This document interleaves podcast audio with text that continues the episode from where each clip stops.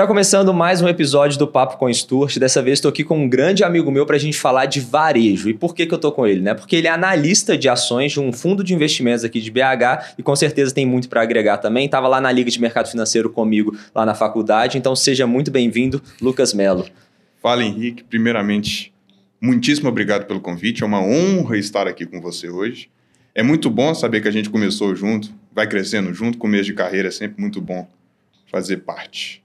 Vamos falar de varejo? Bora falar de varejo. Eu queria começar trazendo a pauta do seguinte: muita gente acha que varejo é aquela história daquelas maiores empresas, Magazine Luiza, Via Varejo, Americanas e tudo mais. Só que varejo vai muito além disso. A gente tem muitos outros segmentos dentro do varejo.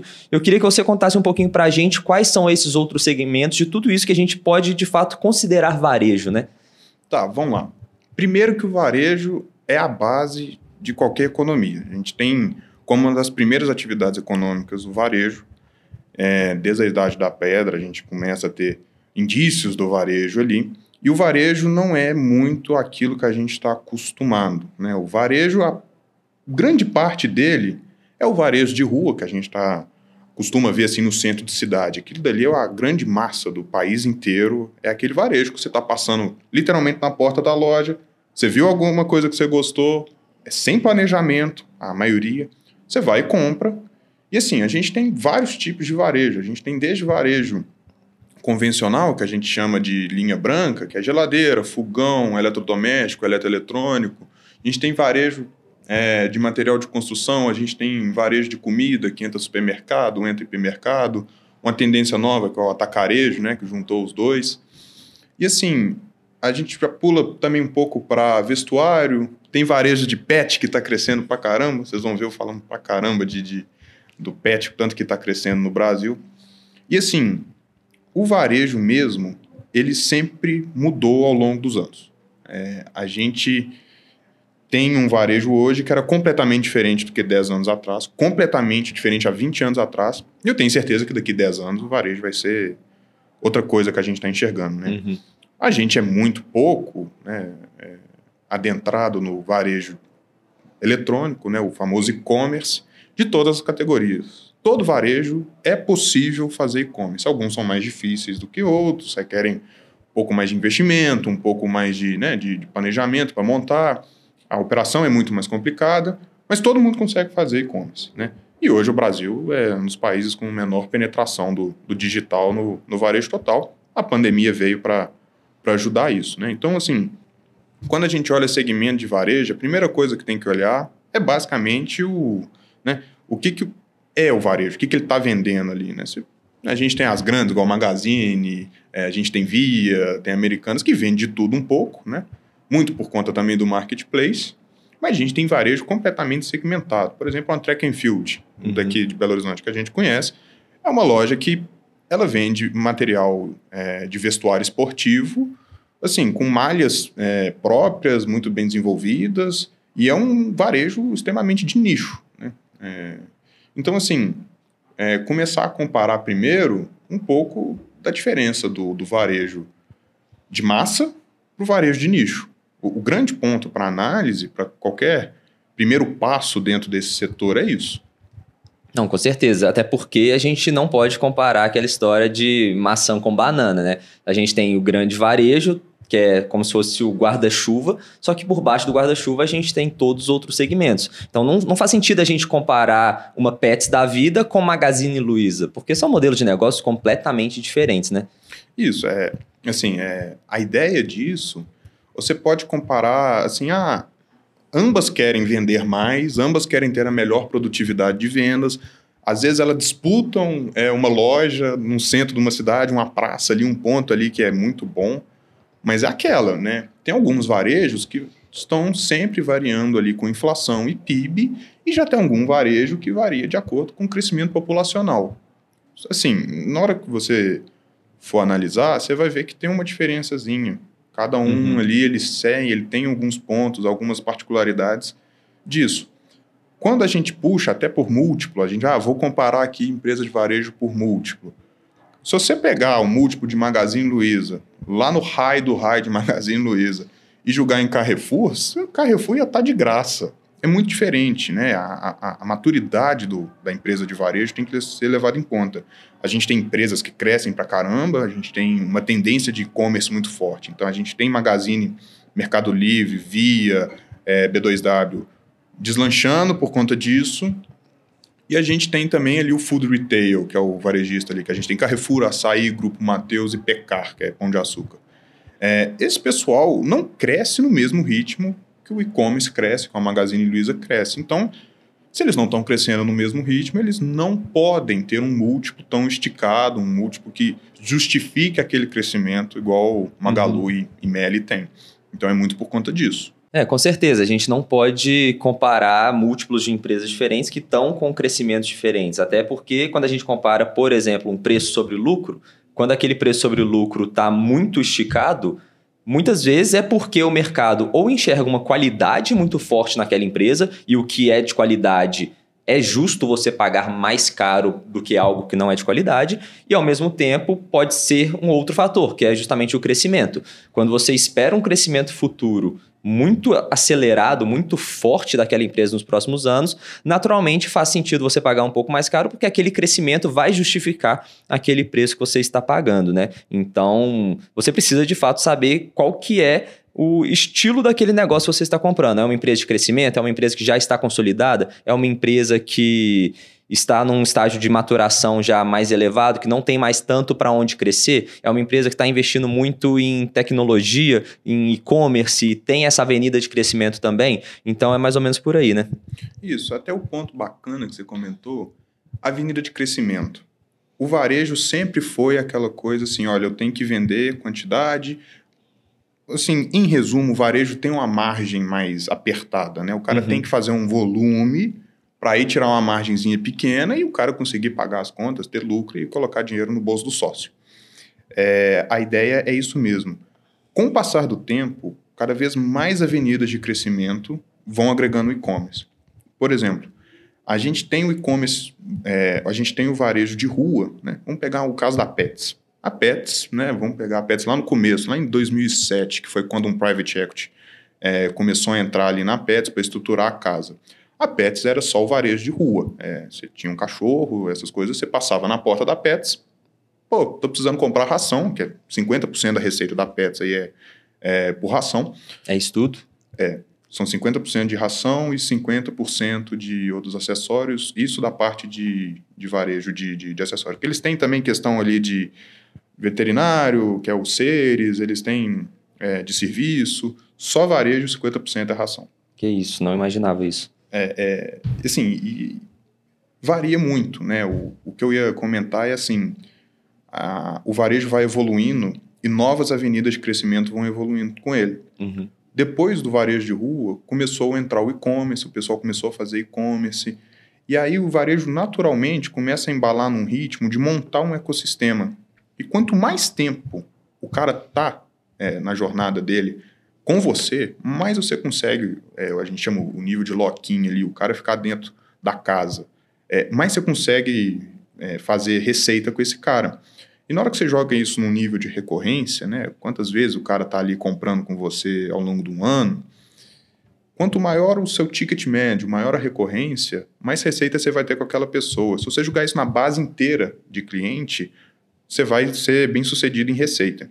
Então, e, consequentemente, em fluxo de caixa e no valor da empresa isso. no final do dia. Você consegue ter uma previsibilidade de fluxo de caixa. Ele, ele não é tão arriscado. Né? Quando você vai descontar ele para fazer o valuation, até muito questão de múltiplo, por que tem múltiplo esticado, você pega a Magazine Luiza. Grande parte do valor de Magazine Luiza está na perpetuidade. Né? Uhum. A, a, maioria dos modelos pegam 5, 10 anos ali, no máximo 15 anos é, no modelo de de, de fluxo de caixa descontado, e você olha, 70%, 65% do valor de Magazine está lá na perpetuidade.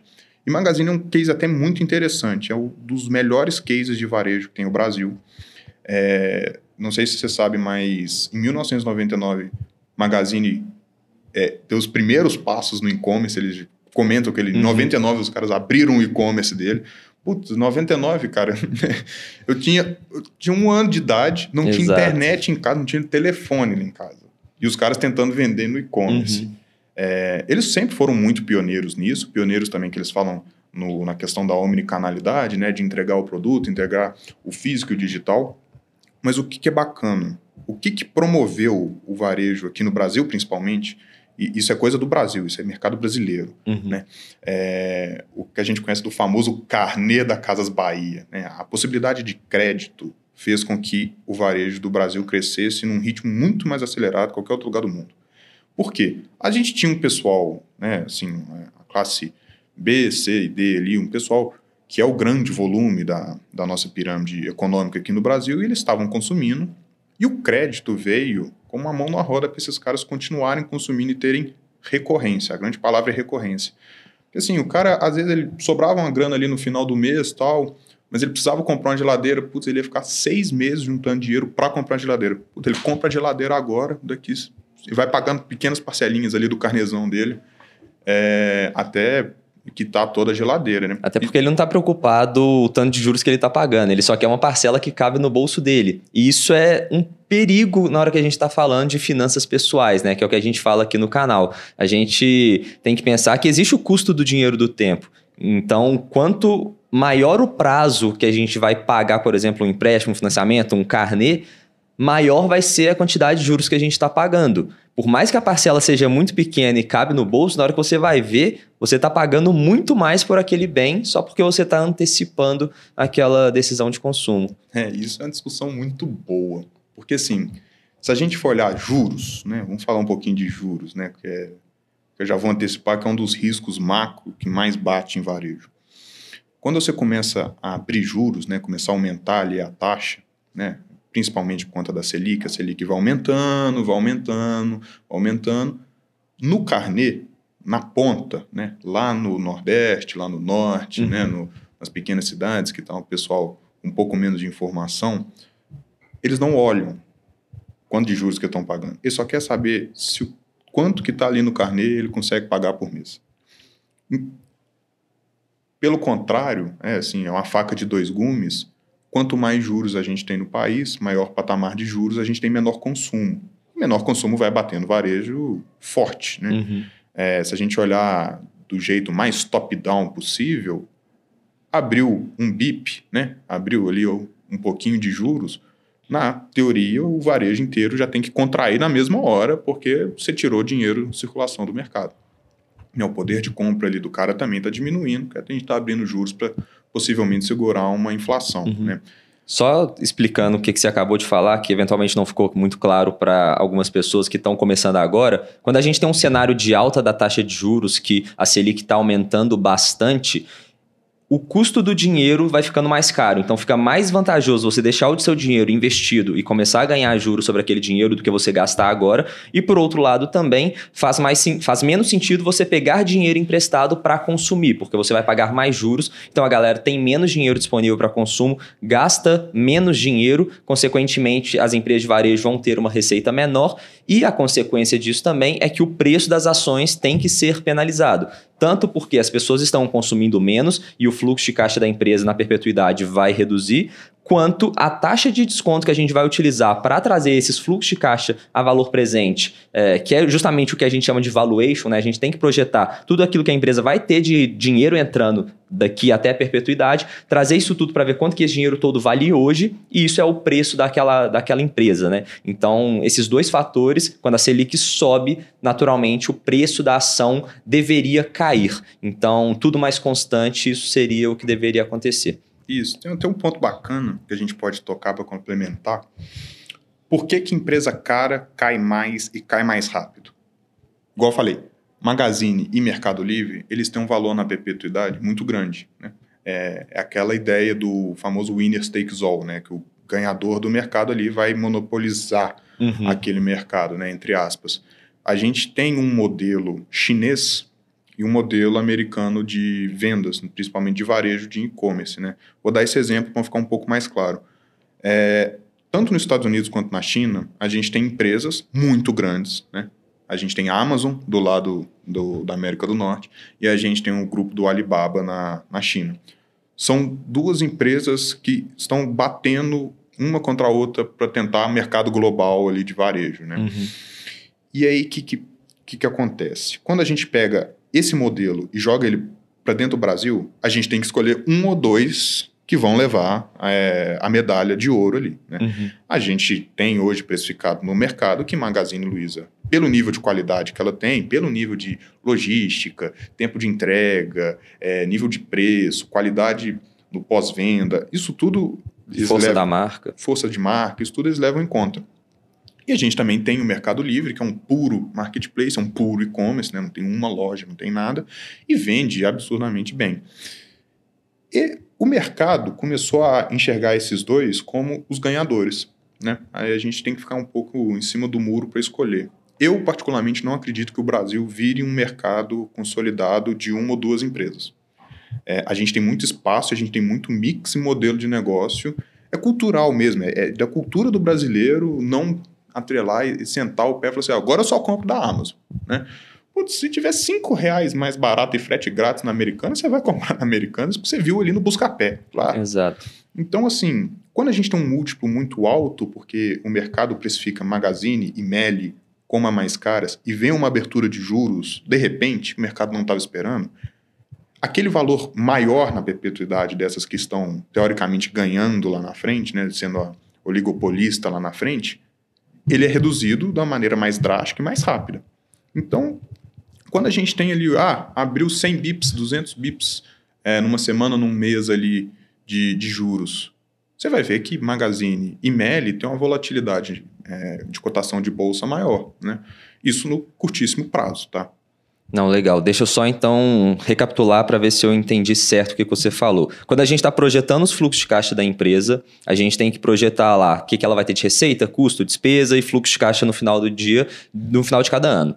Só que é difícil a gente projetar isso daqui a 200 anos. Então a gente projeta 5, 10 anos, dependendo da empresa. Só que existem casos. É, assim, a gente parte do pressuposto que a empresa é uma empresa finita, infinita. Ela não vai ter uma vida finita, né? Ela vai durar até a perpetuidade. Então a gente precisa fazer uma continha lá, não precisa entrar em detalhes aqui como que faz isso, mas vai fazer uma conta para ver qual vai ser esse fluxo de caixa e, consequentemente, o valor daquela empresa na perpetuidade.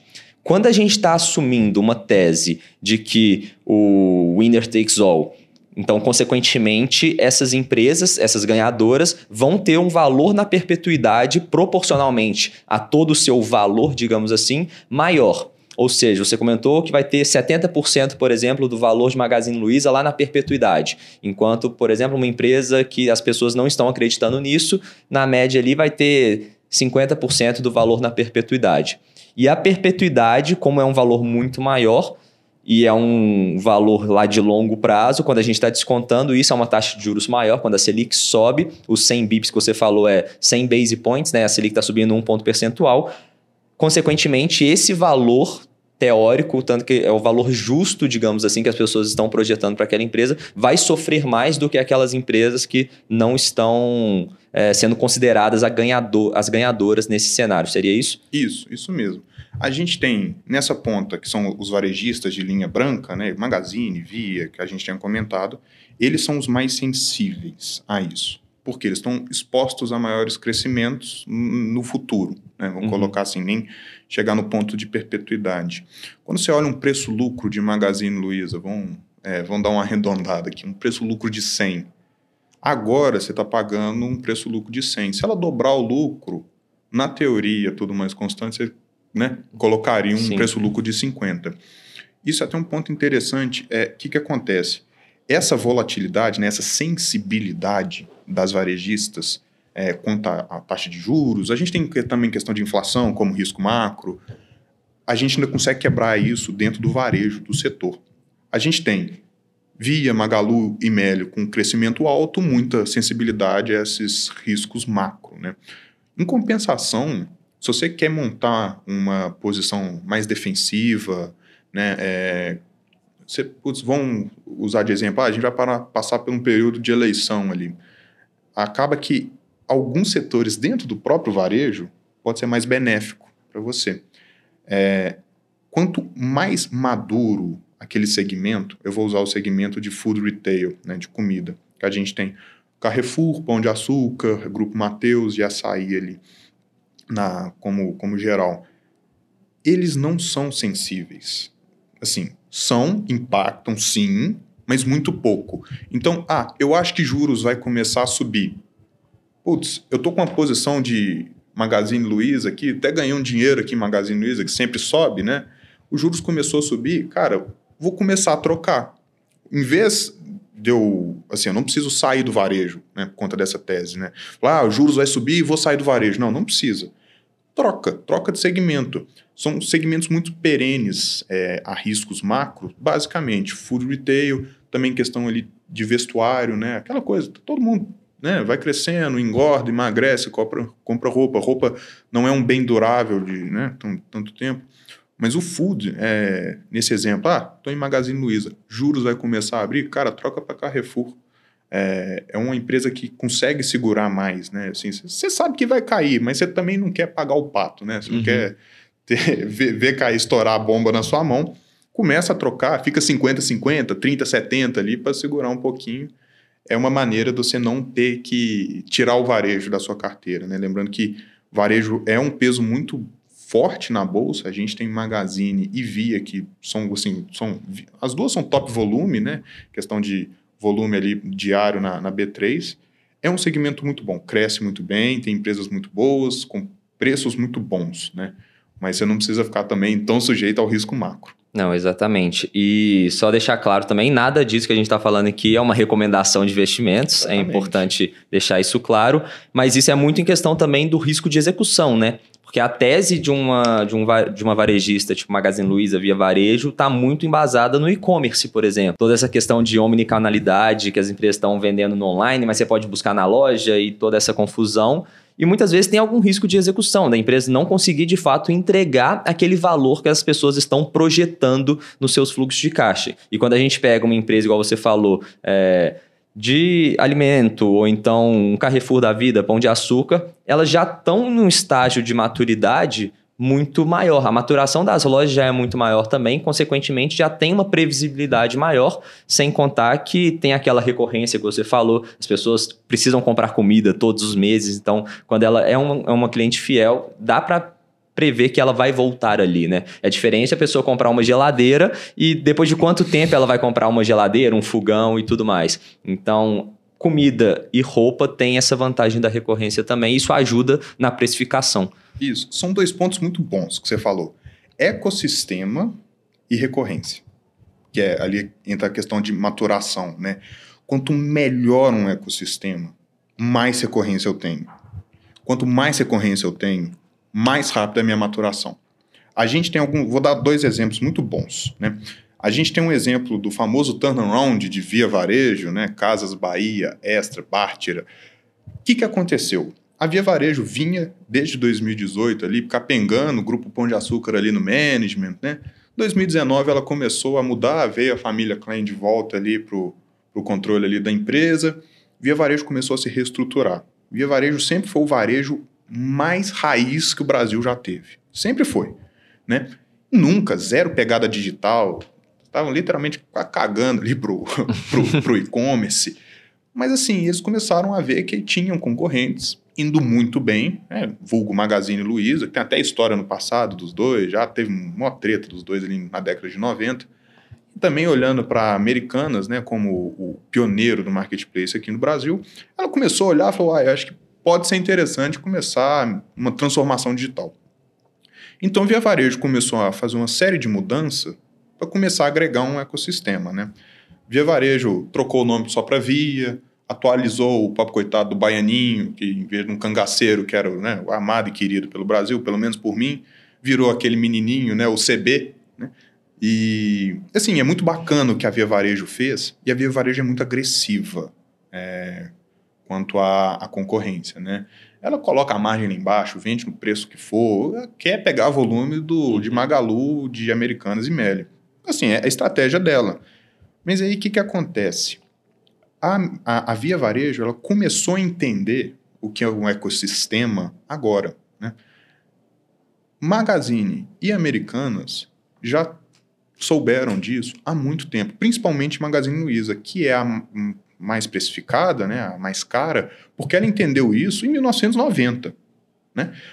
A Magazine vende é, varejo, ela dá o crédito, Cara, ela tem uma série de serviço, é uma aquisição, é um M&A atrás de M&A, a estratégia dela sempre foi alguns M&As pequenos, estratégicos para compor um ecossistema inteiro ali, parte de game, parte de software, de hardware. Cara, tem de tudo. Comprou até canal no YouTube, né, recentemente. Comprou para chamar gente, para chamar visualização, para reter mais gente no tráfego ali.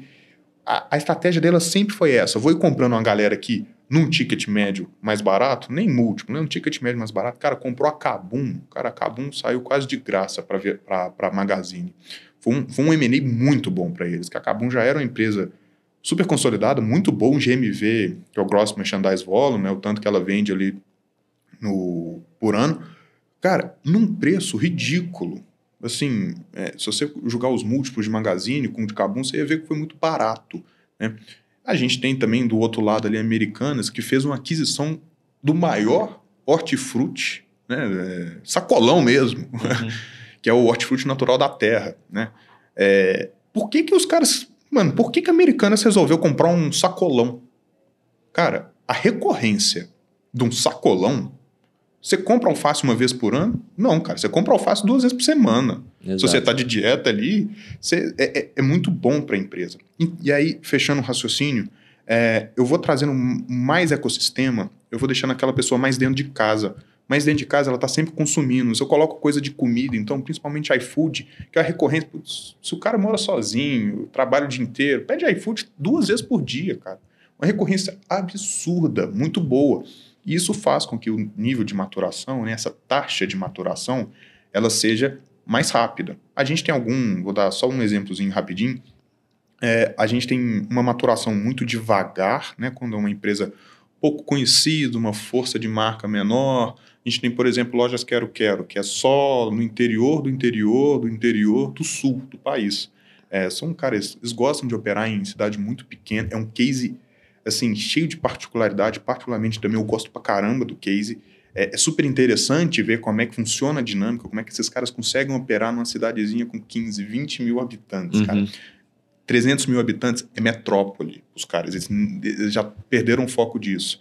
E aí, no interior, as coisas acontecem mais devagar, né? Tem toda uma questão de relacionamento ali. É, às vezes a pessoa já comprava na loja de material de construção do seu Zé, então ela não quer ir na loja Quero Quero, vai pegar mal com o seu Zé e uhum. na outra loja, no concorrente dele. Taxa de maturação de loja Quero Quero é de 6 a 7 anos. Uma loja maturar, ficar 100% produtiva. Você pega uma Pets, cara, pega uma Pets, igual eles fizeram. A Pets sempre foi muito São Paulo, né? A grande maioria das lojas da Pets são São Paulo e a Pets começou a dar aquela espalhada geográfica, né? Cara, Pets pega uma loja, coloca uma loja numa capital aí, num, ou de uma cidade do Nordeste ou do Norte. Cara, três anos a loja está madura. Por quê? A força da marca é muito boa, o modelo de negócio é muito, assim, o pessoal fica impressionado. Você, tenho certeza que quando você passou na primeira loja da Pets, você falou assim, cara, não é possível com uma loja desse tamanho, vendendo coisa para cachorro, não vai quebrar, né? Como que se sustenta, né? Como que sustenta vendendo ração e macaquinho de brinquedo. Exato. E na hora que você começa a analisar, cara, é uma das maturações mais rápidas, uma loja de mil metros quadrados para vender coisa para cachorro. Então tem esse ponto também da, da recorrência ali virar é, o, né, virar o contrário ali de taxa de maturação. Quanto melhor concorrência, melhor taxa de maturação você tem. Até pensando no ticket médio dos produtos também, né? A galera hoje está gastando muito dinheiro com pet. É, é, tem até aquela expressão pai de pet, né? As pessoas, a gente estava até conversando antes aqui, é, outro dia, que as pessoas estão gastando mais dinheiro com pets do que com o próprio filho. Então a taxa de crescimento desse mercado pet é muito maior do que de um filho próprio, por exemplo. Então isso ajuda também a sustentar uma loja dessa que está vendendo mais, uma recorrência maior, porque o cachorro tem que tomar banho lá todo mês, tem que comprar ração todo mês. E o ticket médio, naturalmente, as pessoas são tão apaixonadas por um animal de estimação que estão dispostas a pagar mais caro por isso, né? É, até me perdoa a piada, mas o grande pulo do gato da Pets, ela foi o seguinte: a Pets, ela percebeu que havia sim uma mudança cultural no animal doméstico. É, a gente vive numa capital, a gente consegue ter mais sensibilidade a isso, né? A gente sabe que é, algumas estimativas que eu vi, metade do, né, do projetado quantidade de cachorro do Brasil, a metade não tem tutor, não tem dono. É, e o que, que a Pets viu? A Pets viu falou assim: opa, tem gente gastando mais dinheiro com cachorro, cachorro tá virando né, aquela humanização do, do, do pet, do gato também, do cachorro e do gato, e eles conseguiram travar esse cara, o cliente, desde antes dele querer um pet, um cachorro, um gato, um peixe, um papagaio, até depois que o cachorro, o gato morre. O que, que a Pets fez? Ela falou assim: olha, de varejo, eu vou ter uma receita X. Se eu colocar no meu ecossistema serviço, que é um banho, uma tosa, é, cortar unha, é, nossa questãozinha de beleza também, é, que é, entra como serviço, né? E eu coloco também um ponto de questão de veterinário, de hospital, né? Pegando isso, a minha recorrência, né, que vai virar receita, a minha receita multiplica por três. Então, se eu, se eu operasse só o que a gente chama de mom and pops, né, que é o pet shop papai e mamãe, que, que provavelmente tem um no seu bairro ali, pequenininho, uma portinha só, é, lá no fundo tem um lugar para dar banho. É, esse cara, provavelmente, ele, ele vai acabar. É, quando você começa a olhar os números da Pets, consolidando o mercado inteiro, é muito bom ter uma Pets. Ela vai pegar o cliente, né? Ela falou assim: pô, você quer um cachorro? Vem cá, já baixa meu aplicativo, já entra no meu site, que você vai entender quanto que custa um cachorro, como que cuida, se você realmente precisa de um cachorro, porque a gente tem toda aquela questão de abandono, aí, né? A Pets já foi uma empresa que vendeu né, é, raças de cachorro, raças de gato. Ela parou com isso, algumas polêmicas tiveram com a, com a imagem da, da marca, e o que, que eles fizeram também? Cara, foi uma jogada de mestre. Né? O, o, o Sérgio, que é o CEO e fundador, é, tem duas histórias muito boas. Vou contar essa primeiro e depois eu contar a outra. O é, que, que eles perceberam? Cara, não vou vender, não pega bem vender o, o animalzinho. Né? Uhum. Afinal de contas, é, pô, é, pega mal. Né? Vou fazer o seguinte: é, a moda agora é o ESG, né? Vão, vão ser social, vão ser cultural, né? Vão ter governança. Cara, conseguiu, eu não lembro o dado certinho, mas eles foram a instituição que mais conseguiu adoção de cachorro na história do Brasil e não para. Se você entrar lá no RI da Pets, você abre o site, você vê a quantidade em tempo real de cachorro que eles vão adotando, dado as ONGs, as instituições de base que eles têm como parceira. Cara, é, é, é sensacional. E, e quando você começa a olhar como um varejo, né, com alguns insights que eu acho que vocês já devem ter pegado de recorrência e ticket médio, você tem um cachorro e você pegou ele ali filhotinho, né? Você adotou ele filhotinho, você de cara já gasta maior grana com exame, você vai dar um banho bacana, você vai comprar uma caminha boa, você vai comprar ração boa. Então você tem um pico. Né? Vacina. Né? Vacina também, isso é muito caro, né? E é recorrente, né? Você acaba, uhum. você tem uma recorrência por todo ano, pelo menos eu tenho que levar para tomar é, vacina de raiva. E o que, que acontece? Você tem um pico no começo, você vai ficar ali na vida útil de um cachorro ali há 10 anos, mais ou menos na média, da última conta que eu fiz. Você 10 anos, cara, você vai chegando depois do sétimo ano, o cachorro vai começar a ter doença, vai né, começar a demandar um cuidado especial. Então, você ganha muito no começo, você ganha muito no final, recorrentemente. O modelo escalas é muito bom. E ainda no meio tem a recorrência de ração e tudo mais, né? É, se você pegar, eu tenho que comprar ração pelo menos uma vez por mês. Eu já estou dentro da Pets. Eu posso ser omnicanal, né? Eu posso pedir no aplicativo, buscar na loja, eu posso né, querer trocar lá dentro da loja, eu posso pedir para entregar em casa. Tem toda essa questão. E assim, é, a história do, do Sérgio é muito bacana, né? É, eu escutei isso até num, numa live do primo. É, o Sérgio ele entrou dentro da Cobase né? Ele falou assim, cara, como que pode uma loja desse tamanho vender coisa para cachorro e dar certo? E ele falou com o gerente da Cobase e de repente o, não sei, eles desentenderam lá com o gerente, foi embora da loja B da vida, né? Eu vou fazer uma melhor. E aí que a gente começa a olhar um pouco macro, é, o setor pet, né? Vamos colocar a Cobase com um setor pet, ela sempre cresceu mais que o PIB e a Pets vem crescendo mais que a Cobase em uhum. tudo. Né? É, a Cobase recebeu um aporte do Kinea para como private equity ali, provavelmente daqui uns três, dois anos vai começar a querer estrear na bolsa, porque é um mercado com margem boa, então você vai puxar concorrência, né?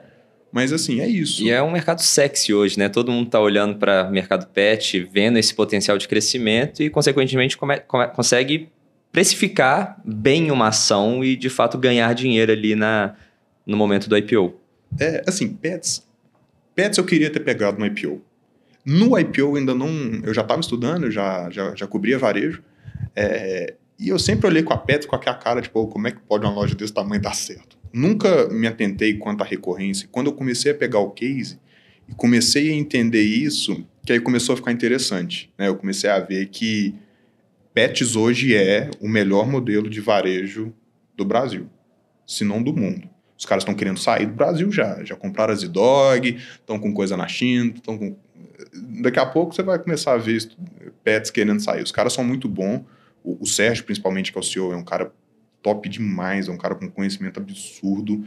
É, e Pets é muito boa, ela é muito rentável. Né? Uhum. É uma empresa cara, de, de, de, de múltiplo, de, de, né, de precificação? É. Não falar que 70 vezes preço-lucro, que é a última vez que eu olhei é, forward né, no, no, no Bloomberg, pô, 70 vezes ali é, é, caro, não tem como não ser, né?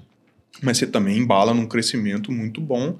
E a e qualidade? Uma qualidade excelente. Você tem, assim, é, é uma empresa que não traz muito risco. Né? Ela tem muito pouco risco de concorrência. É o risco macro ali de juros, inflação bate, sim.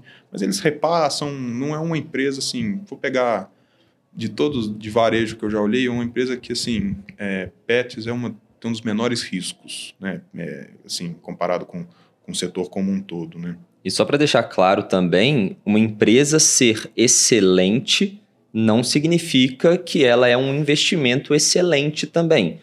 Naturalmente, por conta de precificação. É, a empresa é boa, mas ela tem qualidade, ela tem um crescimento projetado muito alto pelo mercado, consequentemente, o múltiplo dela vai ser mais alto também.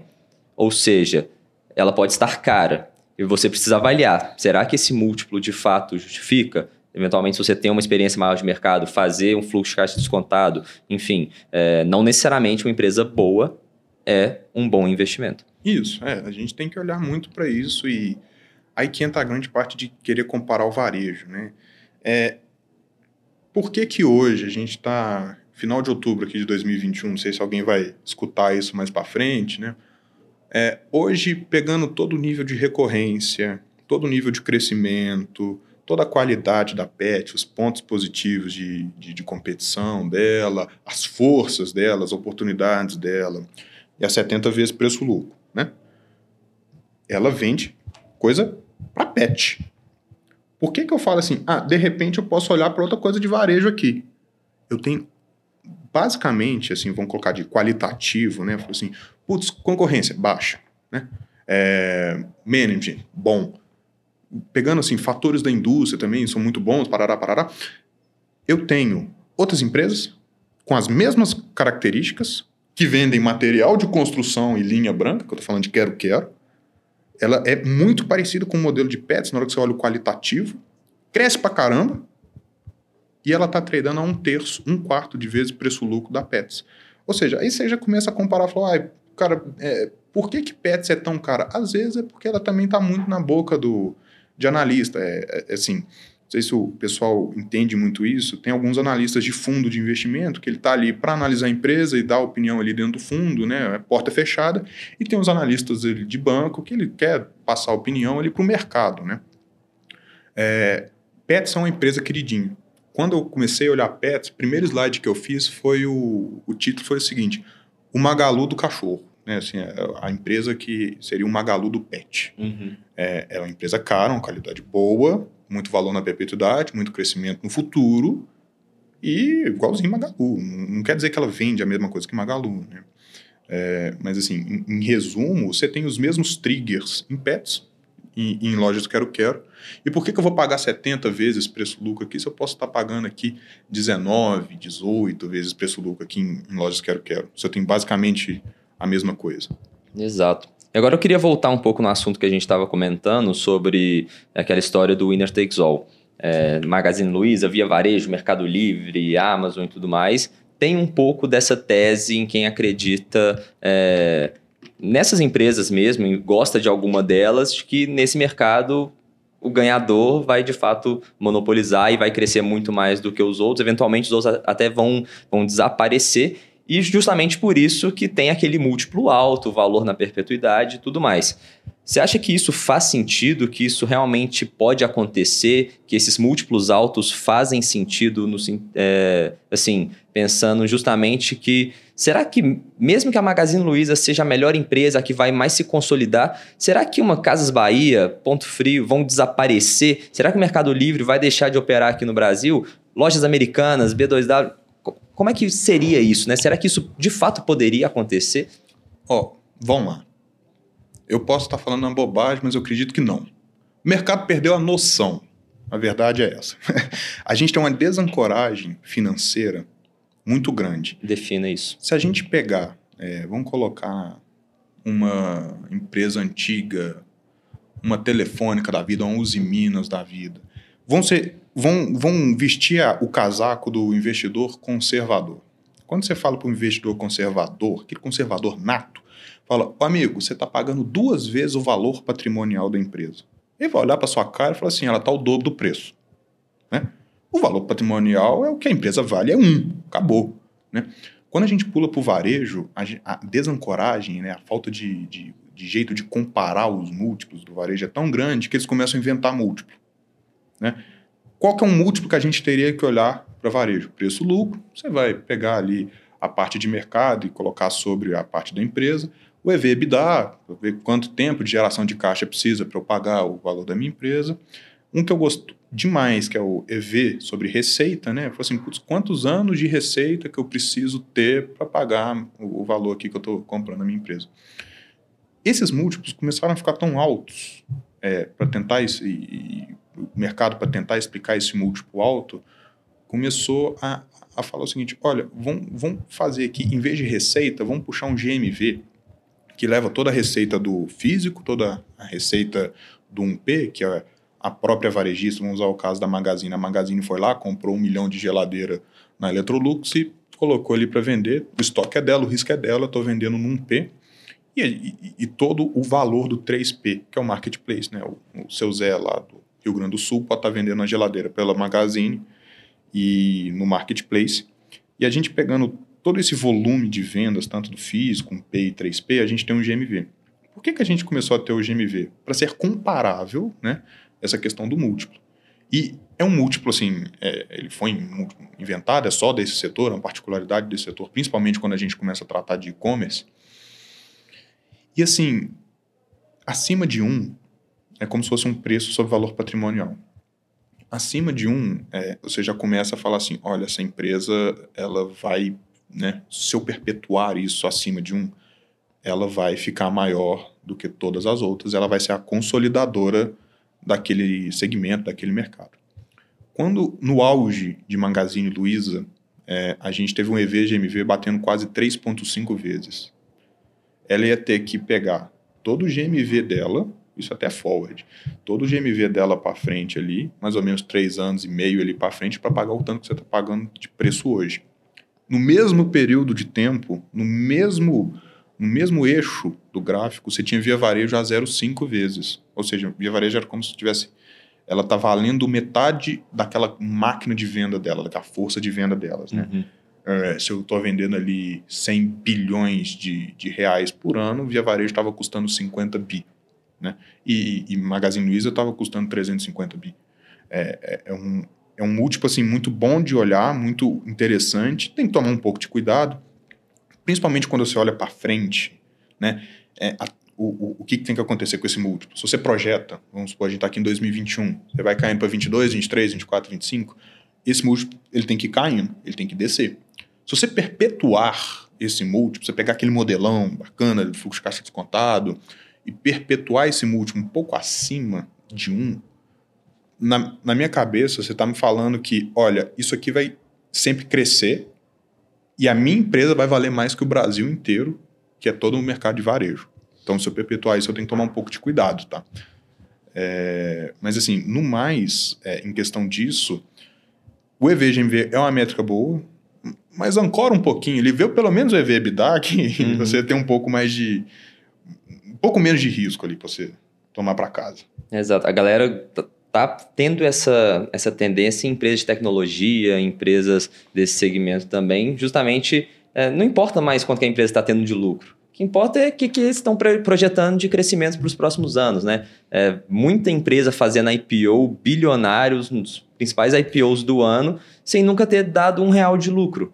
Porque acha que no futuro vai ter esse lucro. E, e quando você dando pega... prejuízo pra caramba. A empresa de IPO dando prejuízo, porque a IPO virou moda. Exato. e aí é muito caro também. A gente tem que, de fato, ser um pouco conservador na análise às vezes e pensar como que era antigamente. A gente está pagando porque eu sei que eu vou recuperar esse investimento com o lucro do negócio nos próximos anos mas tem tanto dinheiro entrando na economia, tanto dinheiro sendo injetado nessas empresas também, que muitas vezes o valuation de fato vai sendo cada vez mais esticado e sem nenhuma relação com o lucro ou prejuízo, só com projeção de crescimento, né? Isso, e, e assim, não vou nem usar o termo bolha, mas quando você começa a ter um múltiplo, assim, já, já saindo muito do, né, da, da, da, do acadêmico, né, assim, como, como é que pode a empresa estar valendo 3,5 vezes aquela força de venda inteira que ela tem. É muito esquisito, né? E assim, isso pode ser que vire de uma vez. Então você toma o risco da virada de ciclo para casa também. Uhum. É, quando eu falo principalmente de EVGMV, é muito bom você comparar ele pelo seguinte: vamos pegar um momento de mercado, supondo, tá? É, que você tem Americanas e Via Varejo no mesmo EV sobre GMV. Vamos supor que as duas estão 0,55, 0,6 vezes, né? Que já é abaixo de 1, você, pelo menos você já fala assim, opa, deixa eu olhar isso aqui. Uhum. É, aí você faz aquela clássica simetria de risco e retorno. Porra, por que, que as duas valem o mesmo preço, né? E eu tomo menos risco em uma determinada ação. Vamos supor que você opte por americanas. Assim, eu gostei mais do modelo, eu gostei mais do case, ela é mais, tem um ecossistema melhor, uma recorrência melhor. Então, o risco para eu investir em americanas é menor do que em via varejo. E as duas estão no mesmo preço. Se as duas estão no mesmo preço e eu tenho um risco menor em uma delas, putz, eu vou escolher ela.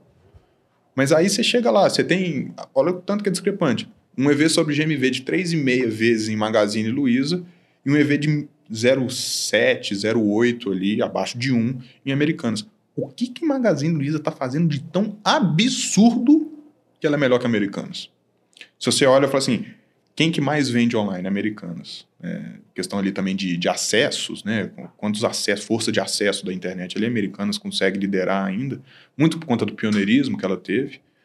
Americanas tem loja espalhada no Brasil inteiro, fez uma, uma parceria com a BR também para ter loja de conveniência imposto, fa fazer o supply chain disso aí.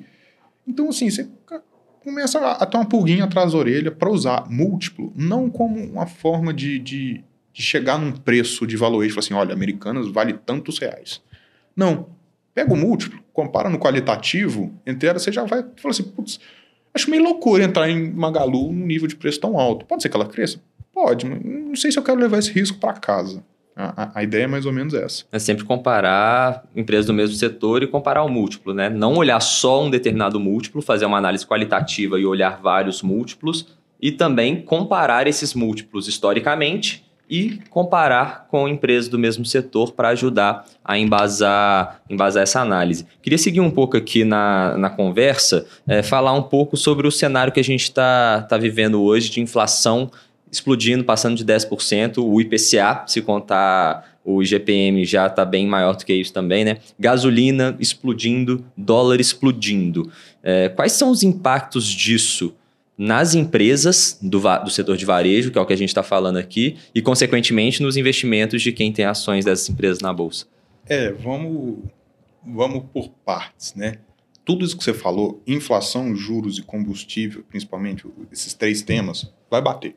E bate mesmo. Hoje, a gente está vivendo um Deus nos acuda no varejo. A gente tem Via, a gente tem Americanas, é, é, e, assim, são as, uma das maiores baixas da Bolsa se você olhar 12 meses né, direto. Você pegar outubro de 2020 e comparar com agora, as empresas estão caindo de 60%. Uhum. Por quê? É, Americanas tem algumas particularidades que fez ela cair, eu não vou entrar muito dentro disso, que já fica bem mais qualitativo, mas, no geral, você começa a, a, a ter assim, cara, a economia parecia que ia bombar, um crescimento de PIB forte, então se PIB está crescendo e a gente querendo gastar grana no varejo. É, putz, a inflação naquela época ali estava tava baixinha, ninguém estava pensando que a inflação ia subir. Então, putz, as empresas de varejo ali de crescimento rápido, de, de alto crescimento, estavam voando, né? Estavam no high do high ali, putz, via varejo a 21 reais, né, cara? A gente teve, cara, B2W, é, que teve, né, virou Americanas, teve uma bagunça ali, que dali eu também acho que o mercado também não, não digeriu ainda o que, que aconteceu e bate um pouco no preço quando tem certeza. Né? Mas, putz, B2A bateu quase 120 reais. Se você pegar assim, né, vamos fazer um comparamento, não é tão simples, mas ela está a 32 hoje. Como é que a empresa sai lá de 120 e cai para 32? Uhum. É, é, muito. Você vê tanto que bate mesmo. E a gente tem é, inflação subindo, né? Porque tem aquela injeção de dinheiro absurda que teve, né? Auxílio emergencial, que foi muito bom, o outro fala que foi muito ruim. Então, a gente começa a ter inflação. Inflação já deixa as coisas mais caras, ou seja, não consegue comprar. Às vezes você fala assim, vou conseguir comprar isso tem esse mês, aí no outro mês você já desanda. E como é que controla a inflação? É com juros. Juros tem que subir, aquela, aquele, a ideia do, do, do começo do, da nossa conversa, né? O combustível também vai impactar na inflação, vai aumentar a inflação, que vai aumentar juros, mas a empresa toma duas vezes, né? Ela toma tanto nesses, né, macrozão ali, né, do, dos aspectos top-down de macro, tanto do bottom-up de micro. É, putz, a empresa é, tem igual americanas lá, é, somando as lojas de conveniência da BR Mania, acho que era 2.700 lojas, assim, espalhado no Brasil inteiro. Você acha que tem linha férrea no Brasil? Só tem a Rumo. A Rumo está ali transportando commodities, está tá transportando minério, soja, açúcar, milho, do, do centro do Mato Grosso ali para o porto é, de Santos, praticamente. É tudo rodoviário. Se é rodoviário, é combustível. Então, esses caras tomam no custo e tomam na demanda. É, é, assim, é um cenário muito delicado. Mas é nessas horas que você começa também a ver, assim, opa, desceu demais aqui, tem umas coisas aqui que estão muito boas, né? Vamos, vamos, vamos pegar assim, putz, será que isso realmente mexe tanto? É, se a gente for olhar no, no bottom-up da empresa, mexe tanto, putz, às vezes assim, eu sei, eu sei que o juros está aumentando, mas aí começa, não sei se é o que está acontecendo, a gente tem o é, temporada de resultado agora, que é onde eu vou comprovar isso. É, putz, os juros estão tá aumentando, o custo de captação tá, também está aumentando, né? Então acaba que o crédito fica um pouco mais mais caro né, para a empresa, um pouco menos rentável. Né? Uhum. É, é, um pouco mais complicado a questão do spread e tudo. Mas, porra, se o juros está aumentando, a empresa continua crescendo, o crédito continua indo bem, a empresa caiu 30% em dois meses, 20% no mês, o caso de, de, de lojas Quero Quero. O pessoal é muito bom, os, os caras estão entregando tudo, crescendo pra caramba. A, a empresa saiu a 12,65 de IPO, andou, andou, andou, andou, bateu uns 25, 26 reais. É, mesmo nesse patamar de preço, é uma empresa que você começa a olhar, ela, por conta de crescimento, ela é um, um múltiplo bacana, é uma empresa que, que tende a dar bons retornos para frente. E ela devolveu tudo. Hoje, ela bateu menos que o IPO dela. Assim, o Brasil é uma terra ótima que você acaba que você tem a oportunidade de comprar a empresa que você queria umas três vezes por ano. Né? Três vezes por ano vai ter alguma coisa no, no, no cenário fiscal brasileiro que fala assim: ou oh, você perdeu o tempo ali da última vez? Não, daqui três meses você, você embala aí, vai juntando dinheirinho no, no, na renda fixa, vai botando ali no, no IPCA ali para ir rendendo pelo menos acima da inflação e depois você compra só. Porque o Brasil é muito cíclico, né? E a, a, a ideia da ciclicidade, principalmente em varejo, que a gente entra até um pouco no que, que Marx falava, Howard Marx falava, a questão do ciclo é muito interessante para você olhar varejo. É, uma coisa que eu acho que o mercado não fez para casa foi basicamente o seguinte: é, a gente tinha uma taxa de juros, uma Selic muito baixa, né? A gente chegou a ter 2% de taxa de juros. Qual que era a chance, a probabilidade dessa taxa cair mais? Zero. Assim, muito, muito baixa. E se ela não vai cair, qual que é o único movimento possível para ela? Subir. E se ela sobe, o que, que acontece com o varejo? Despenca. Qual o problema? É, acho que o pessoal embalou um pouco naquilo que eu falei, que eu não ia comentar que era bolha, mas até que isso foi um ponto que, putz, a inflação desandou, juros desandou, o pessoal começa a aquecer laut, começa o institucional a soltar ali, porque a tese né, da reversão começa a fazer mais sentido, né? E, começa aquela a revoada assim para os ativos, né, o, é, o flight to quality ali, né, os ativos têm uma qualidade um pouco melhor, muito para food praticamente, o cara não quer sair do varejo. Isso você diz nos últimos meses, né? E olhando aqui para frente, o que, que você acredita, assim, é, onde que a gente está nesse ciclo, é, no geral, assim, no varejo, não precisa falar especificamente de nenhuma empresa, não. É, qual que é a sua visão, sua tese para os próximos meses? Ou para os próximos anos também, ali, curto prazo? Cara, eu gosto muito do setor. É... Tem uma coisa na minha cabeça que sempre fala que eu tenho que, a hora de comprar para o equity, é, empresa boa num setor que está indo mal, né? uhum. né? Que é as melhores oportunidades de compra. O varejo do Brasil deixou de existir? Cara, a gente sabe viver com inflação de quatro dígitos. é uma loucura. Gente, é, Via Varejo, Magazine, esses caras viveram essa época. Não é com inflaçãozinha. Tá, um, é, é, é, machuca. Machuca a inflação de 10%, 10% ali. Mas... Comparado com a história que a gente tem, com toda a inflação que a gente tem acumulada nos últimos anos... É só desde o início do plano real a gente já perdeu o que 86 ou mais por cento do, é. do poder de compra do real, né? Por aí. E assim, o, o, o, o, brasileiro sempre foi um povo que ele espera muito chegar no limite e aí acorda e depois o país é, é muito cíclico, né? Uhum. A gente tá, desculpa a palavra, tá uma merda na parte do ciclo, né? A gente pode estar tá no, no fundo dele, né? tem aquela coisa que o Marx também fala que fundo do ciclo a gente pode ter um, um alçapão ali para a gente né, ir para baixo.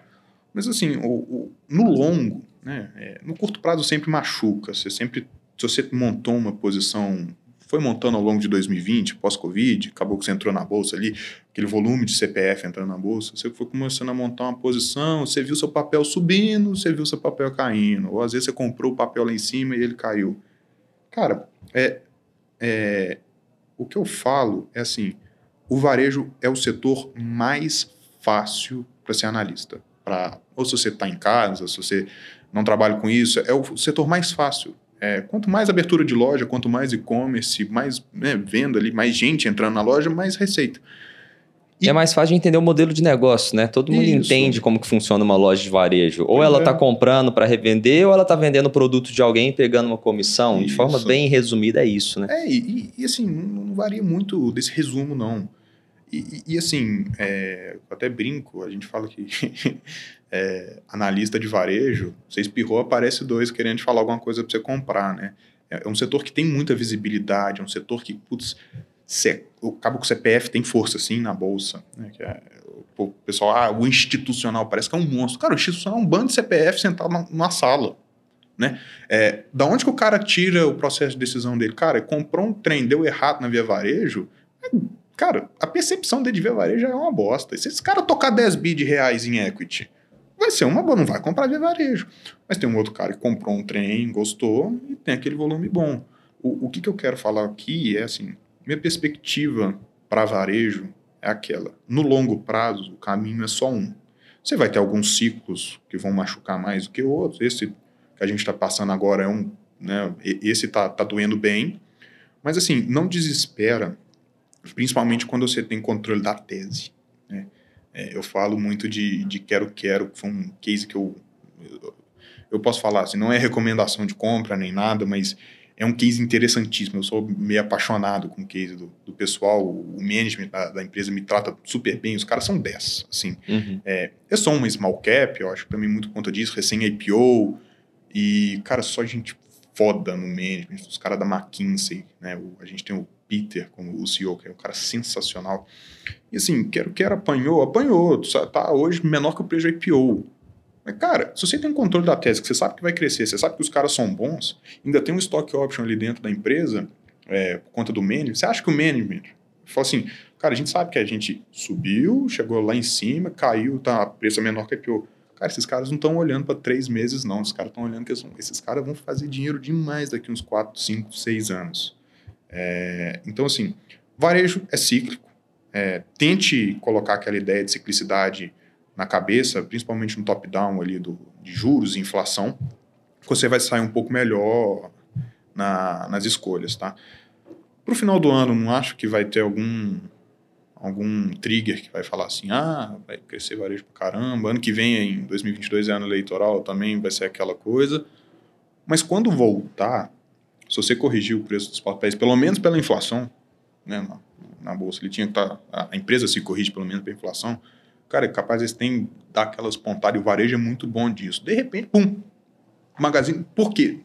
Ninguém sabe, Magazine sobe 10% no dia, a outra sobe 12%, a outra sobe 15%, sai uma noticiazinha de um M&A, tum, sobe 20%, é, é, ela é muito volátil, né, e, assim, quem, quem gosta um pouco mais de curto prazo, volatilidade é, é vida, né? Exato. E agora eu queria puxar um pouco também para um, um assunto interessante, que é o seguinte: a gente comentou sobre inflação, sobre gasolina, sobre dólar, que são, são meio que consequências ali da pandemia, isso tudo meio no, no cenário macro, né?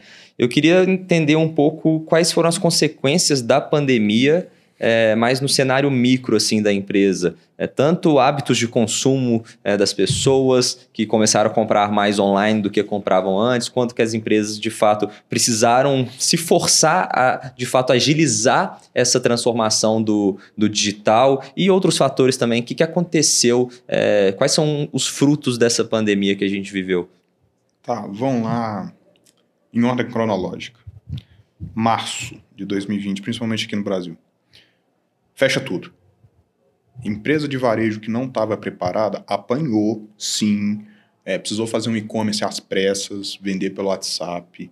É, esse pessoal apanhou demais. A gente já tinha as grandes varejistas, né, já com uma estrutura montada, eles gastam com TI, esses caras sempre gastam é, para desenvolver software, essas coisas. Então, a, a, a ideia cultural do comércio online começou a ficar mais forte. Né? Então a gente teve o e-commerce deslanchando, né? É, fora do, desses segmentos, a gente teve, por exemplo, de Quero Quero, o pessoal queria começar a fazer mais reforma dentro de casa, eu tinha um quartinho lá, agora eu vou ter que ficar de home office, é, com dinheiro parado, porque afinal de contas eu não estou gastando em boteco, não estou gastando em farra, pô, é, vou mexer alguma coisa aqui, tinha que consertar um, um banheiro, fazer um trem, fez uma pequena reforma. Então, é, deu uma bagunçada na demanda. Alguns saíram ganhando, outros saíram perdendo. Isso é, é, é cíclico também, né? chega, vai voltar num ponto de equilíbrio, se não é que, que, que já voltou, né? É, das varejistas grandes, esse pessoal conseguiu aproveitar mais. É, esse pessoal saiu muito bem. Você vê recordes e recordes de crescimento, de receita, até via varejo reportou lucro, né? Mas, assim, esse pessoal foi muito bom. Só que acontece que a gente foi passando ao decorrer do, do tempo e a gente ainda está vivendo isso. Em escala mundial, a gente começou a ter alguns problemas, né? Putz, ali, um pouquinho ali em março, a gente chegou a ver preço de petróleo negativo, né? É, dólar também estressou pra caramba, né? O combustível, cara, eu lembro de no meio da pandemia sair para, eu fui realmente encher o tanque do carro, porque tava, eu sabia que abaixou e depois eu subi. É, hum, teve uma bagunça, tanto de oferta quanto de demanda, né, que a supply chain, a, a, a, cadeia logística do mundo inteiro bagunçou. E voltar para o equilíbrio, cara, é, é, é, demora, é foda, vai doer. E assim, a gente já teve até um, um, um, alguns pontos que teve um navio que entalou no canal do Suez. Você acha que isso aí teve algum impacto? Teve. É, hoje a gente está vivendo o impacto daquele navio praticamente. Uhum. É, mas o que, que eu quero falar é o seguinte: a gente teve alguns problemas, principalmente depois com o aumento de petróleo, aumento de, de, de preço de petróleo, o custo do frete ficou mais caro. Né? Isso foi ficando mais caro, foi ficando mais caro. O câmbio estressou, a gente ficou em câmbio de 5,60, depois 5,20, 5,40, 5. É, isso é muito ruim para o varejista. Porque, vamos supor, se ele importa o produto para vender aqui dentro, né? É, a gente tem uns distribuidores também, vamos pegar, Via Varejo compra né, produto importado de um distribuidor aqui. Esse cara precisa fazer um hedge de câmbio. E, e, e volatilidade em câmbio, é, você está pagando mais prêmio, porque, né? Tipo assim, está mais caro, ninguém sabe como é que vai ficar.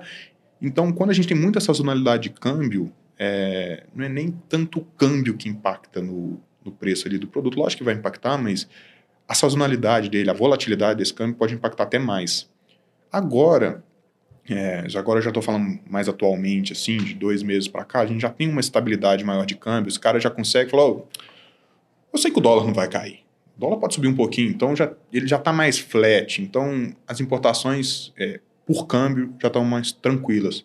Entretanto, a gente está vivendo um puta problema é, de logística por conta do navio da o Evergreen lá, que é uhum. da empresa Evergrande, que entalou lá, que foi uma cagada, bicho. É, e assim, do último pessoal que eu conversei, o lead time de container tá demorando pra caramba. É, é, ter container disponível tá demorando pra caramba.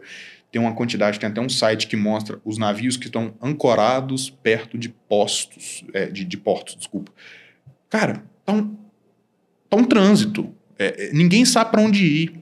É, tá demorando cento, mais de 120 dias para trazer um, um container, tá caro pra caramba. Então a gente vai ter sim pressão dessas coisas, né? É, dessa desordem. Isso vai entrar em equilíbrio? Vai, uma hora ou outra entra em equilíbrio. A gente tem alguns varejos que, que, que, que é, apanham mais por isso, né? Quando a gente pega um, um, um, produto grande, vamos pegar no caso do um air fryer é um produto grande, ele é quadradão, ele precisa vir numa caixa maior, né? Porque o produto é oco, né? Você vai colocar comida ali dentro para esquentar. E o que está acontecendo? O pessoal não quer importar air fryer para vender aqui dentro. Porque o produto é grande, o valor agregado dele é pequenininho, air fryer é 200, 300 reais aí, uma de entrada. E, porra, tá caro pra caramba para trazer ele aqui pro Brasil. Não tá valendo a pena, não tá sendo rentável, né? Em compensação, o produto pequeno com valor agregado alto, por que você acha que tem uma Shopee que está vendendo para caramba o trem da China chega em 15 dias? Lógico, o cara vende um fone de ouvido desse aqui, que põe um bilhão de fones lá no, no container, por 80 reais. O fone vale quanto? Vale 10. Então, assim, tem alguns pontos na cadeia de logística que estão impactando. O câmbio alto, ele vai impactar, né? O produto importado não tem como, né? É, o câmbio bate um pouco ali. Mas, assim, é, isso é muito curto prazo. É, quando, se um papel cair demais, você vê, putz, papel uma empresa que vale 50 bi, caiu 10%, cara, você está tirando 5 bi ali.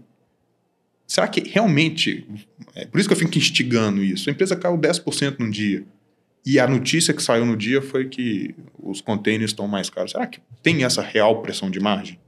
E outra, pressão de margem de custo, sim, é uma coisa. Grande pressão de margem desses caras é concorrência. Quando você tem os cachorros grandes brigando lá, os pitbull brigando, filho, quer estar tá no meio, não. A gente tem Amazon entrando, a gente tem Shopee entrando, a gente tem Alibaba entrando aqui para dentro. E isso só os internacionais. Nacionalmente, a gente tem Meli querendo matar Magalu, a gente tem Magalu querendo matar Via, querendo matar Americanas. É um banho de sangue. É, e isso impacta em preço, porque vai impactar ali na, na margem. Quando você vai trazer seus fluxos ali, você vai trazendo uma margem pior. E agora, para a gente ir caminhando para o final também, depois a gente vai fazer um ping-pong, algumas perguntas e respostas rápidas. Queria puxar uma pergunta polêmica para você, falar um pouco sobre eleição. A gente está num cenário que ano que vem, 2022, a gente chega em eleição e isso é incerteza, o mercado está precificando isso também em partes. É, uma parte da queda recente que a gente está tendo é justamente nessa incerteza política, fiscal e tudo mais. É, então, queria te perguntar como se posicionar pensando nesse cenário de eleição, né? Porque a gente tem lá é, qual que é o menos pior. Tem Lula, tem Bolsonaro, que o mercado está precificando, vai ter terceira via, não vai ter, e que, que o mercado está enxergando disso e, consequentemente, como se posicionar tanto no varejo quanto na bolsa e nos investimentos no geral, assim, para de fato se proteger e também, eventualmente, até ganhar dinheiro com um cenário desse. Uhum. É uma decisão engraçada. A eleição acontece a cada quatro anos. É, se você sabe investir em longo prazo, quantas eleições que você acha que você vai passar qualquer papel na mão? Né? Sinceramente, quatro anos é quando você tem uma tese forte, uma tese bem montada, fundamentada, você tem controle, né? você conversou com a empresa, você conheceu o, o, o, o, bloco de controle ali, a diretoria. Cara, você vai passar no mínimo as três eleições com ela, é, ganhando fruto ali da, da valorização dela. É, eu acho que a eleição é um ponto, assim, eu, eu, não, eu não sou muito um analista de top-down. Eu gosto muito mais. A minha formação é de administração. É, eu acho que o cenário macro ele vai impactar no curto. No longo, é muito mais o bottom-up ali, é muito mais a qualidade da empresa, a pichincha que você está pagando hoje para ter um monstro amanhã. É, mas assim, vamos, vamos falar de, de 2022. É, independente se é Lula, se é Bolsonaro, se é uma política mais, né, que vai segurar um pouco mais taxa, que vai soltar, vai ser um pouco, deixar o mercado um pouco menos livre, ou deixar ele mais preso, o é, que, que eu acho? Hoje, a gente está um papel muito descontado, todos os de varejo estão descontados. É, se eu olhasse muito para curto, eu pensaria em fazer o seguinte, aquilo que a gente conversou no começo.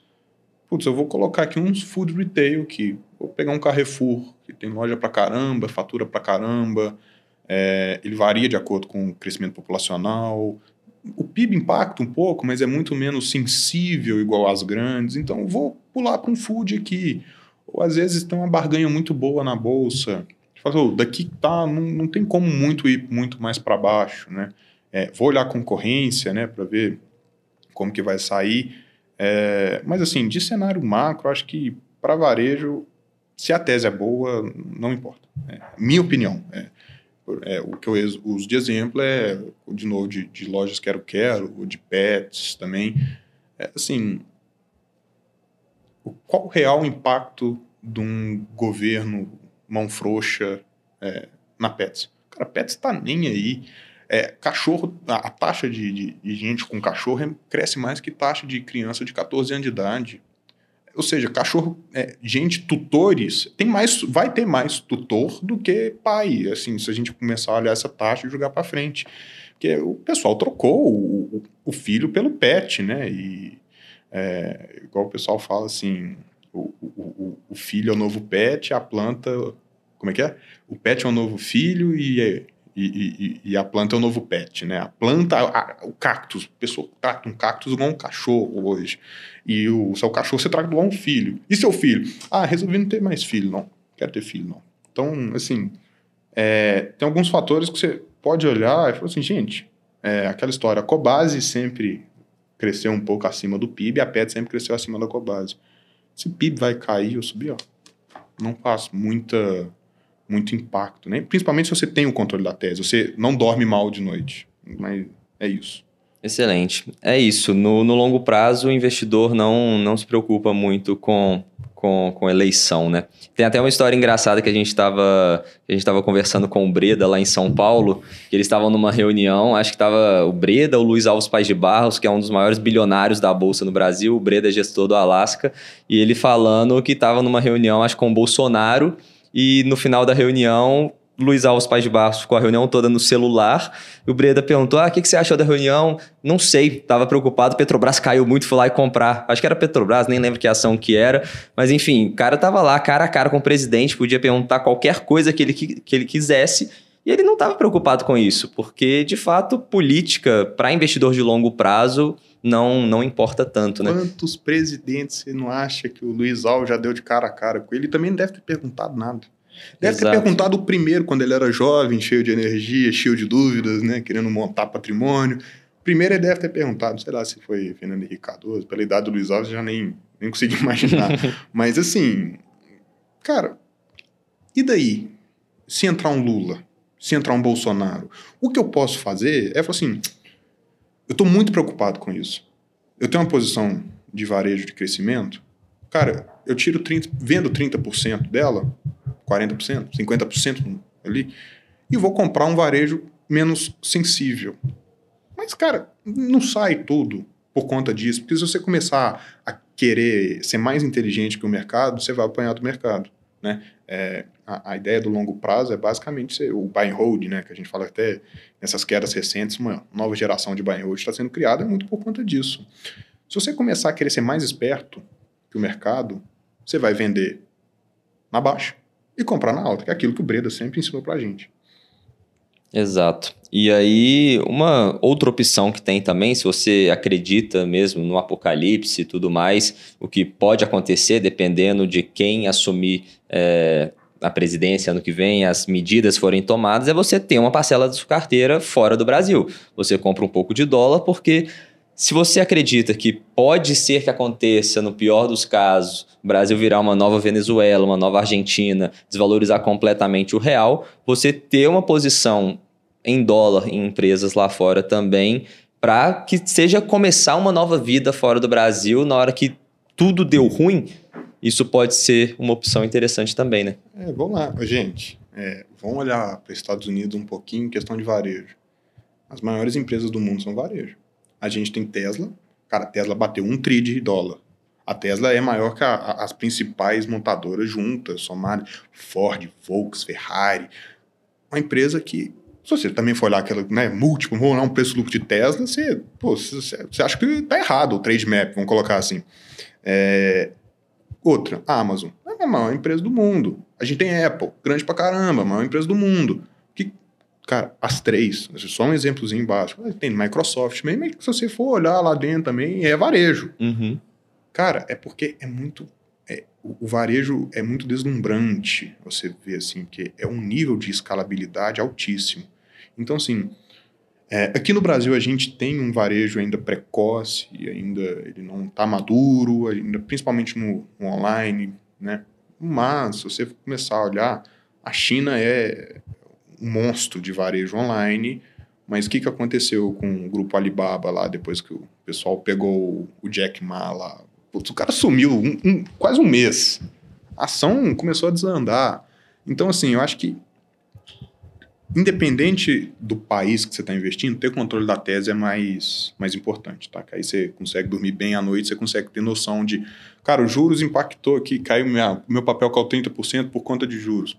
Eu sei que os juros não vai ficar tanto tempo assim, né? vai acalmar, aí acalma o ânimo do mercado, o papel volta. Então, se você tem controle, é, é muito mais propenso a, dar, a ter sucesso do que só querer diversificar, diversificar, diversificar. Perfeito. E agora, para a gente caminhar para o final, nosso ping-pong, algumas perguntas e respostas rápidas, ou então nem tanto também. É, qual é a sua maior inspiração, ou nos investimentos, ou na vida no geral? Ó, igual você, eu acho que também é a sua, a gente tem o, o Luiz Alves e o Breda, que são velho investors muito bons, né? Uma boa formação. Os caras são sim inspiração aqui. A gente tem inspiração lá fora também. Eu gosto muito do Buffett, muito do Munger também. São caras muito sensacionais. Tem um cara em específico que eu acho, assim, 10 é o Howard Marks. Os livros dele são os memos também de que ele faz ali, é como se fosse a carta do gestor. O cara é muito bom, né? Então, é, a sua filosofia, falar um pouquinho disso, é, quando você tem uma filosofia de investimento, é, independe se você é num nível muito básico ou se você é num nível muito avançado de mercado.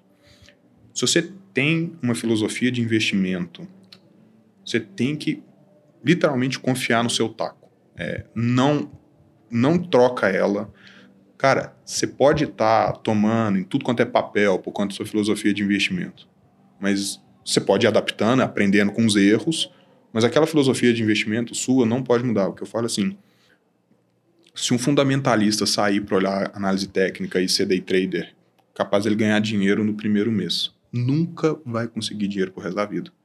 Ou o contrário, o cara que sempre olhou técnico e ele é trader, esse cara já está sem dinheiro, né? Mas se ele quiser virar fundamentalista, ele não sabe nem por onde começar. Então a filosofia de investimento é muito bacana. E esses três caras que eu falei, é, mais também os cinco, né? Contando com Luiz Alves e com Breda, são caras que têm filosofia de investimento públicas, né? Eles colocam a opinião deles publicamente. É aquilo que o Breda falou com ele também. Se você tem uma opinião, primeiro você confia no seu TAC, depois você abre ela para público. Você não tem que ter vergonha nem medo de falar qual é a sua, sua filosofia, qual é a sua opinião mesmo e, e confiar no seu taco. É, é, assim, tomar a decisão e bater no peito. Falar, comprei, comprei, caiu, caiu, mas eu tenho certeza que lá na frente vai subir.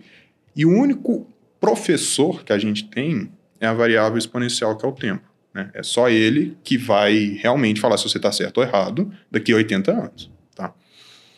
Quem usou o tempo como professor, a gente tem casos muito bons de Buffett como um dos homens mais ricos do mundo, Manger, Luiz Alves aí com uma fortuna enorme, como um dos maiores CPFs da Bolsa, a gente tem o Bereda caminhando para ser também um próximo Luiz Alves. Então é mais ou menos isso. É, isso aí é aquela história dos cabelos brancos, né? É, o que, que os bilionários, os multimilionários têm em comum são os cabelos brancos. Se não ficar Tiveram... até lá. Se não ficar careca até lá, senão complica também, né? Mas essa história do tempo, é, o tempo joga a seu favor no mundo dos investimentos. Não tem essa de ficar rico rápido, né? Você precisa esperar um tempo passar para de fato colher os frutos de tudo aquilo que você vai plantando ao longo da vida. Próxima pergunta que eu tenho aqui para você é qual que foi seu melhor investimento? E não vale no mercado financeiro e por quê? Olha, esse você sabe a resposta e eu lembro certinho da gente lá em São Paulo. Eu sou apaixonado por carro. É, assim, sempre tive um amor incondicionalmente enorme por carro. Para mim é a maior obra de engenharia que o ser humano já fez e conseguiu evoluir. Eu sou dono hoje de três carros que eu considero a minha renda fixa. Né? É um ativo, não vou dizer livre de risco, porque eu estou andando com ele na rua, alguém pode me roubar e tudo, tudo mais mas comprar em 2000, final de 2016, eu, é, que é o que eu, é o meu xodó, né, que é o comprar um Opala por menos de 20 mil reais. A gente caminhando aí com o preço desse carro batendo 80, batendo 100 conto. Assim, comprei com cabeça de investimento? Vou falar aqui, assim, por um lado pequeno, sim. É, é um lazer que vira investimento, que é um investimento legal. Putz, eu podia ter pegado 20 mil e colocado no NTNB. Consigo dar zerinho na NTNB? Não consigo. Consigo ir no Enconde Car com a NTNB? Não consigo. Né? E quando a gente. Eu até falei isso com o Luiz Alves, ele falou: você sabia que carro antigo é o segundo melhor investimento fora mercado financeiro? O primeiro é obra de arte? Eu não sou um cara é, que gosta de obra de arte. Para mim, ver a Mona Lisa e ver um cara que desenhou num papel de, de padaria, para mim é a mesma coisa. Eu, eu não importo com isso. Mas a, o segundo nível ali, que é a questão de carro antigo, para mim é mais, mais palpável, eu gosto mais. Legal. E muitas vezes você, você pode fazer um investimento que não vai te trazer retorno financeiro. Pode até trazer, mas você está investindo na sua qualidade de vida, no seu lazer também, uma coisa que você, que você gosta. E agora, a ação que você mais ganhou dinheiro e a que mais perdeu? Ó, oh, vamos lá.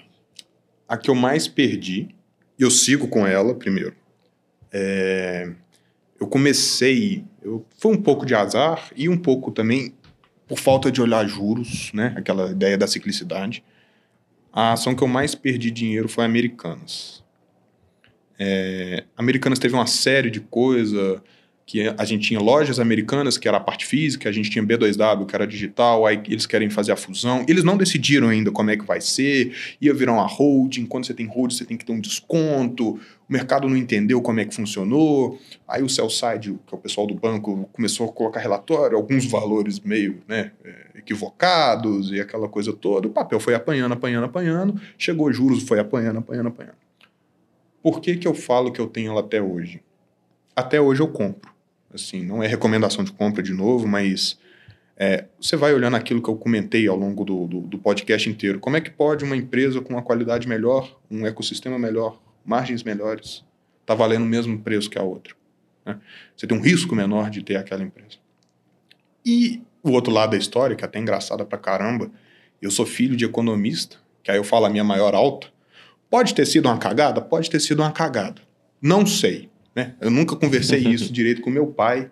Meu pai é economista, trabalhou em banco a vida inteira, hoje ele é aposentado. O que, que acontece? Meio de Covid, aquele Deus nos acuda, aquele pau quebrando literalmente, bolsa caindo, bolsa 60 mil pontos, aquele trem todo. Eu estava com o home broker aberto, né? Na época eu trabalhava até fora do mercado. Eu estava com o home broker aberto, olhando cotação, né? duas telas, trabalhando aqui home office, né? ninguém entendia como é que estava sendo aqui, todo mundo bem com medo ainda.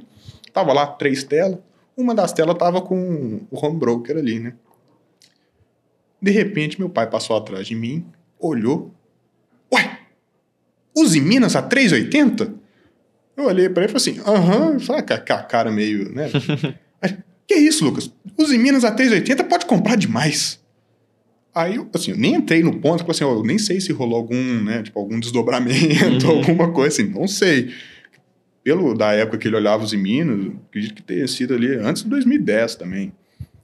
Eu só sei que eu não, assim, é, eu tava com tanto caixa disponível também, e eu dei muita sorte no, na pandemia, que eu comprei os Minas. Eu comprei, comprei, comprei muito. E fui soltando os Minas a partir de 15 reais. Os Minas acho que bateu até uns 22. Eu nem quis olhar muito depois que eu vendi tudo, porque senão eu ia chorar. Mas. E tá segurando hoje. É, setor de mineração e siderurgia, os caras estão conseguindo segurar pra caramba. Um outro ganho forte meu também foi em Vale. Ali, entrei em Vale a 40 e quase 50 reais ali. Comecei a soltar Vale é, a 115, depois ela já até voltou um pouco. Mas assim, o meu maior ganho foi assim uma cagada. É, assim, que eu falo de questão de percentual, né?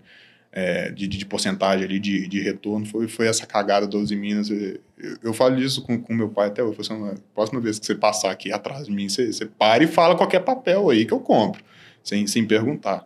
É, mas foi isso. Assim, tive ganhos bons. É, tem alguns papéis de varejo que eles têm uma, alguns pontinhos, é, raia, por exemplo. Raia abaixo de 20 reais, é, você já pode começar a dar uma olhada, porque ela não fica muito tempo abaixo de 20 reais. Uhum. Então eu já fiz alguns, né? Fui, fui fazendo aquela clássica gestão ativa, vai comprando, vai vendendo, ela vai caindo, você compra menos de 20 e vende depois, né? É, eu consegui fazer um pouco disso em via varejo também, comprei um pouco de via é, logo ali no, também na, na, no auge da pandemia, porque estava com um processo de turnaround, se saísse notícia boa, os caras iam voar. Então, eu comprei também, foi, foi um retorno muito bom. Mas o, eu falo de Uzi Minas, provavelmente nem deve ter sido percentualmente maior, mas foi o mais engraçado.